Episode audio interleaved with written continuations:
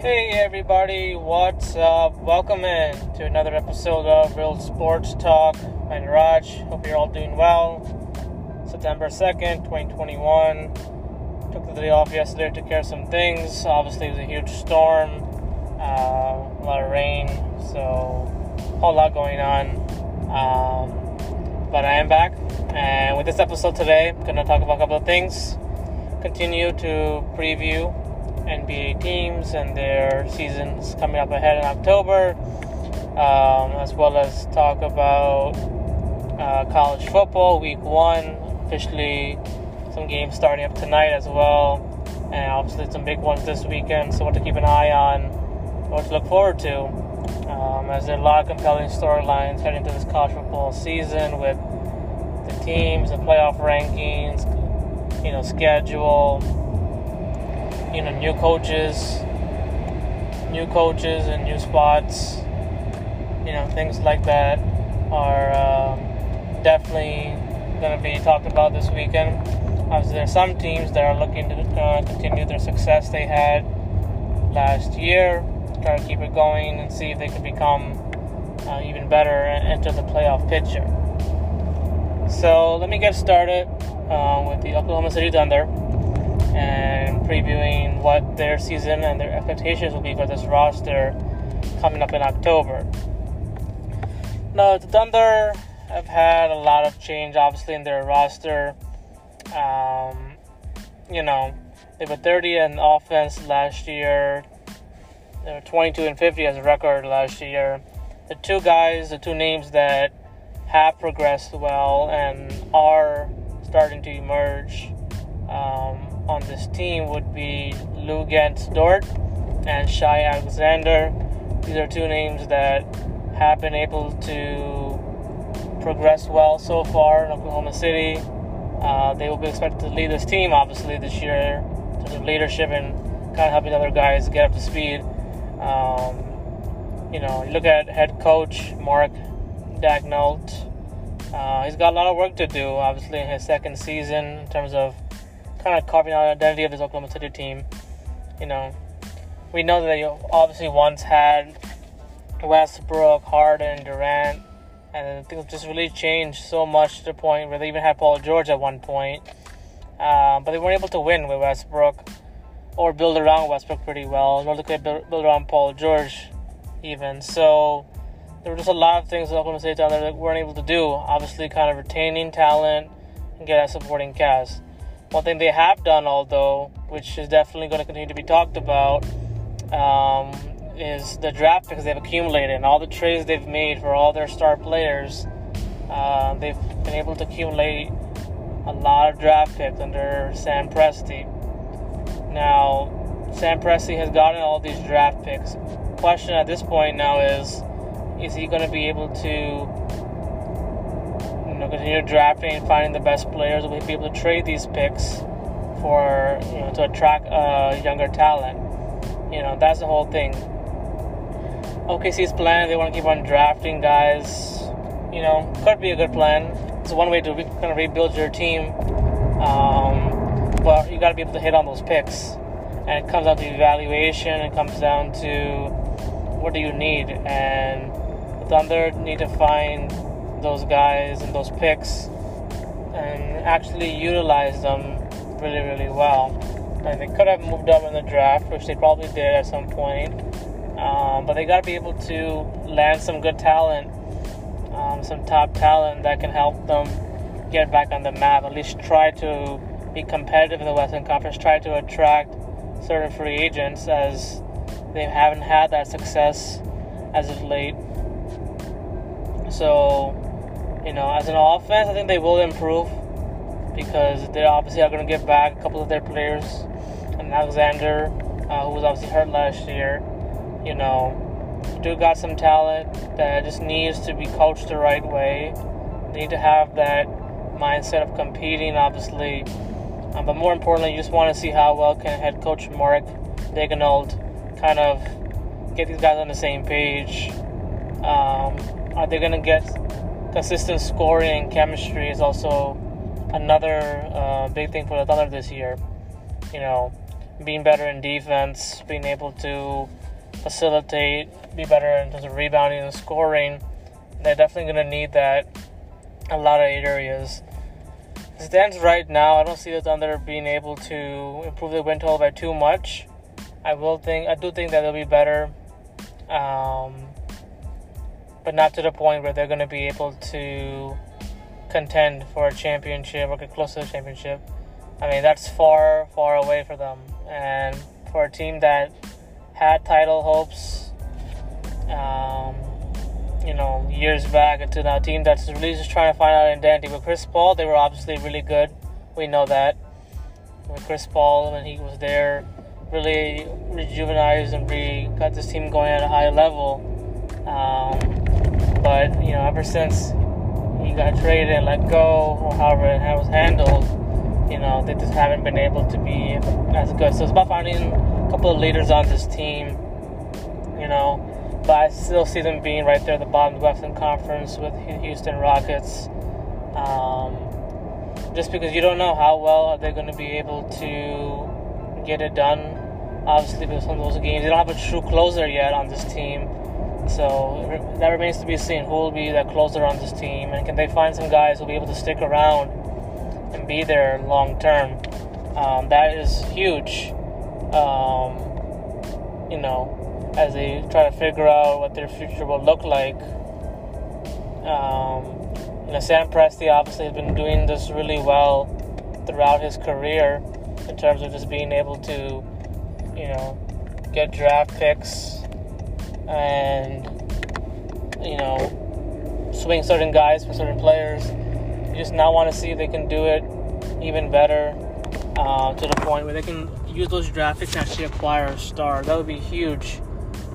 That would be really huge for the Thunder, uh, just their fan base, giving themselves something to really like cheer about and be motivated about. I think that would be huge, uh, no doubt, if they could make it happen that way.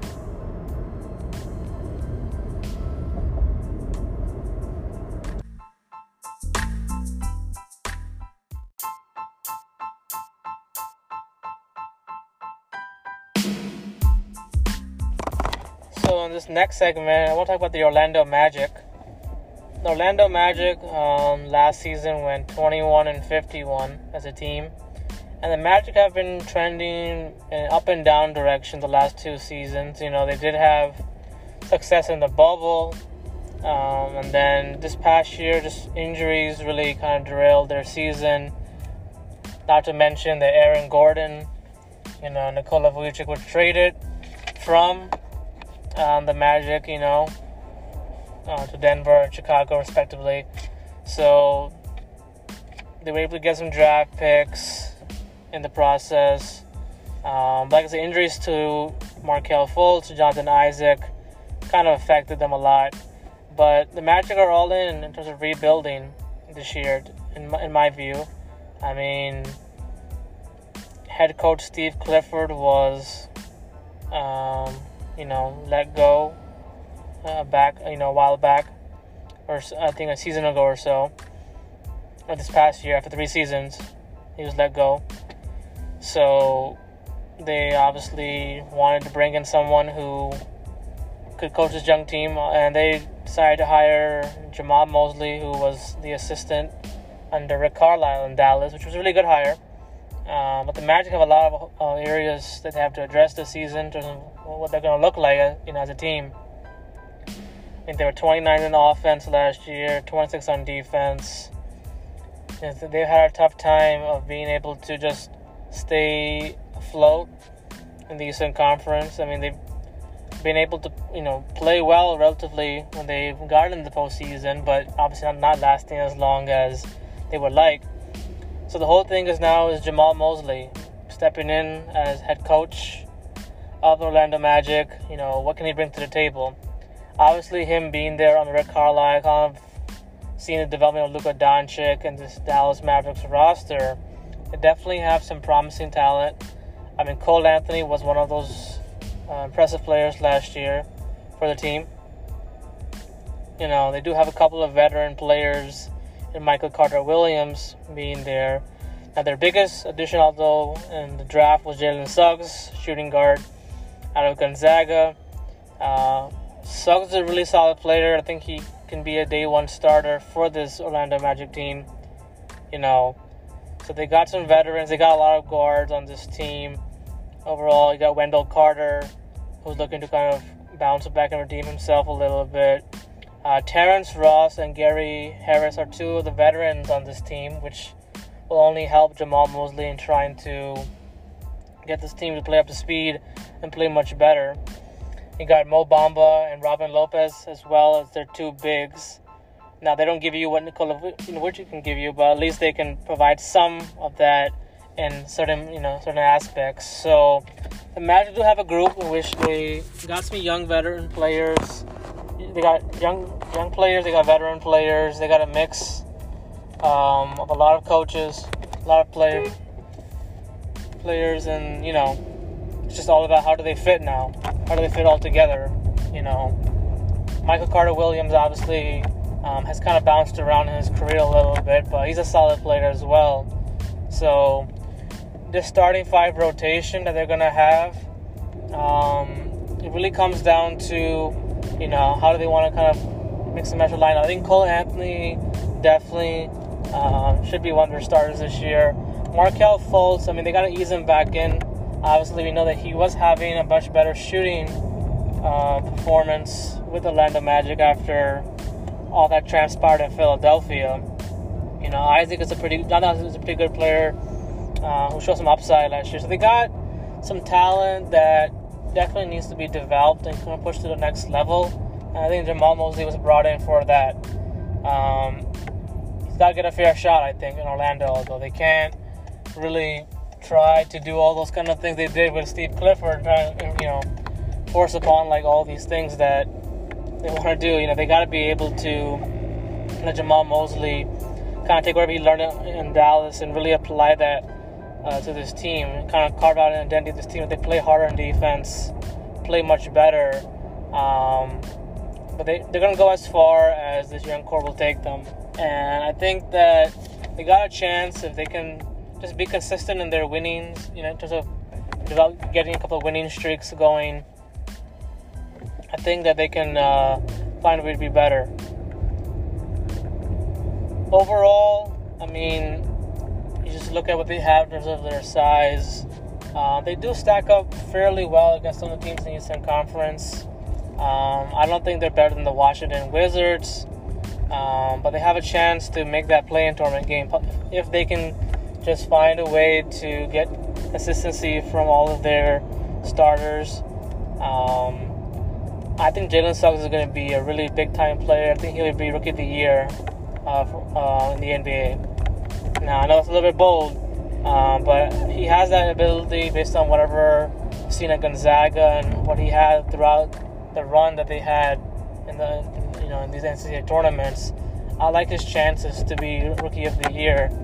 You know, if you can just find a way to earn some more playing time and kind of work well with um, obviously Jonathan Isaac and Franz Wagner and Robin Lopez, I think that will bode well for the Magic. So I see them being um, better than the Cleveland Cavaliers this season.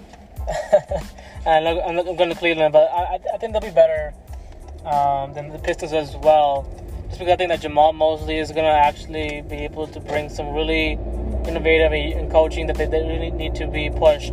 I think Steve Clifford was one of those guys who's a decent coach, but obviously kind of disciplined, kind of well, too disciplined, and kind of kind of getting on his players too much. And I think that Jamahl Mosley will do the same thing, but I think you'll see much better development and much better focus uh, from the young Magic players. And I think that will result in winning a little bit more games and possibly being the mix for one of those final play-in tournament spots in the NBA season.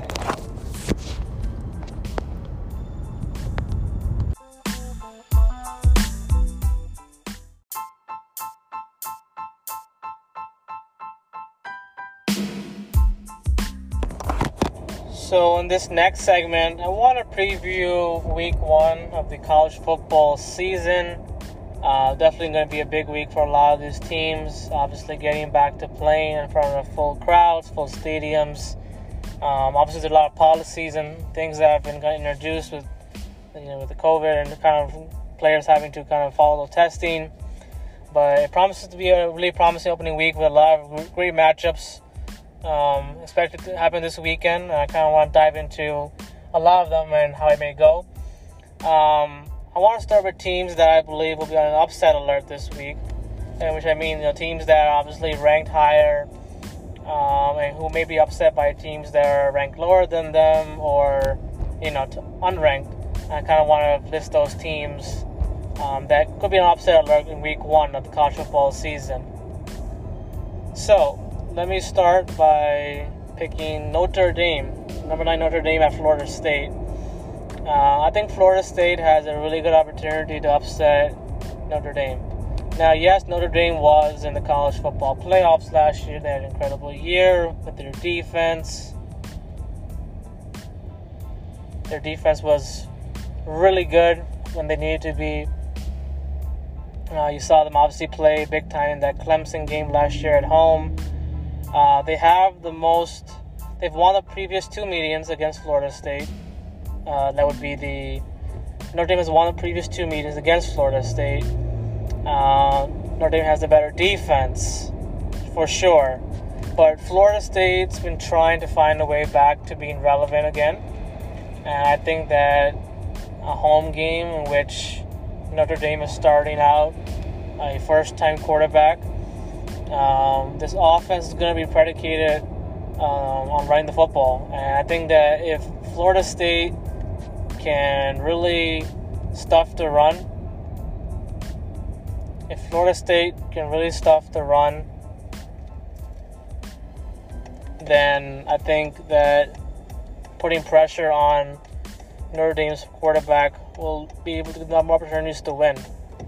You know, I think Florida State may come out. I mean, they may not be able to score a whole lot in Notre Dame's defense, but if they can just find a way to play some good defense, force Notre Dame's quarterback into some turnovers, and get win the field position battle, I think Notre Dame will, I think Florida State will be able to win and knock off Notre Dame in, in week one.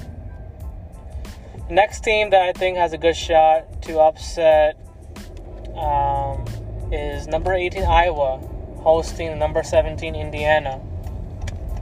The Indiana Pace, uh, the Indiana Pacers, the Indiana Hoosiers, uh, had obviously an impressive year last year.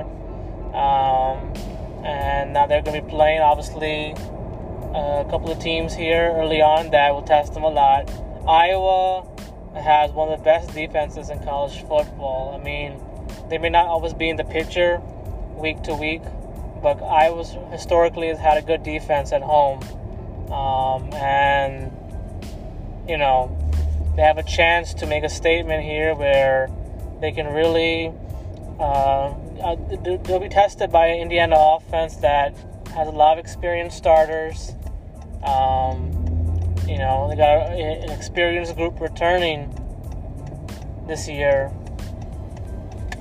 So it will be a tough matchup, no doubt, between both teams. But I like Iowa's uh, ability to run, run the football to kind of keep, to win the time of possession, keep the ball away from this Indiana offense. You know, I think if they can get their Iowa can get their running game going, if they can win the field position battle, I think they can, they can force Indiana to settle for field goals. Uh, I think that would be a huge win. I think that um, this is an early road test for Indiana. I think that you know they are going to come out a little bit trying to force the issue, probably in some of their passing play action passes. I think Iowa will be, be, be very opportunistic in this game and find a way to pull off the upset. And then for my third upset, or who could be an upset alert this week, is number 12 Wisconsin hosting number 19 Penn State. Penn State got off to a bad start last year. They lost their first four or five games before recovering. Um, I think that Penn State is going to be able to uh, attack Wisconsin's secondary a lot more than people think. Um, Wisconsin's running game isn't going to be as, as explosive early on. Um, I think that they'll need to rely on their offense to be much better. Um, you know, quarterback Graham Mertz of Wisconsin Badgers. He had a pretty good year last year as a starter, but question is, can he keep it going in, in his second year as a starter? Um, I think Penn State secondary is going to be really looking forward to the challenge of trying to start their season off with a with, with a win this time. I think they'll give Wisconsin some, a lot of trouble and not, not make it easy for Wisconsin. Um, and it may come down to you know late game situations, and I think that Penn State has a good chance to win and steal a game in Wisconsin if they can find themselves right there in the fourth quarter, trailing by a couple of points, or or in a, in a tied game situation. As for the teams that I believe are locked for Week One, I think Alabama's going to beat Miami pretty easily. Um, you know, you like Miami's story from obviously from, from last season, um, but Alabama's just too talented even with Bryce Young starting for Alabama, obviously uh, first time starter for Alabama, Alabama just has too much talent. I think that will give Miami trouble. Um, I think they won't be able to keep up with Alabama in this game, and so I think that Alabama's going to win Week One pretty easily. Um, I think you're going to see Ohio State take care of Minnesota tonight. Texas A&M, same thing this week against Kent State. I think that'll be an easy one. And I think North Carolina, with number 10, will go into Virginia and win that game as well. Moving on to the next thing. Two games that I think will go either way this week in college football. First game that comes to mind, and this game could really come down to the wire and go both ways, is number 5 Georgia, number 3 Clemson. Now, this is a big opportunity for the Georgia Bulldogs to make a statement against the ACC. Georgia has been coming very close the last couple of years. They've been in the mix for the SEC championship game, the national title game. I think back in 2017. Georgia has an experienced quarterback. Kirby Smart's been there, obviously.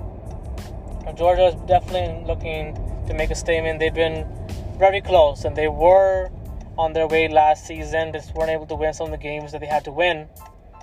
But this is an opportunity where they're going to be against a Clemson defense that, you know, obviously they, they lost some starters to the NFL, and they do have a new quarterback, and in, in, you know starting in DJ Uiagalelei.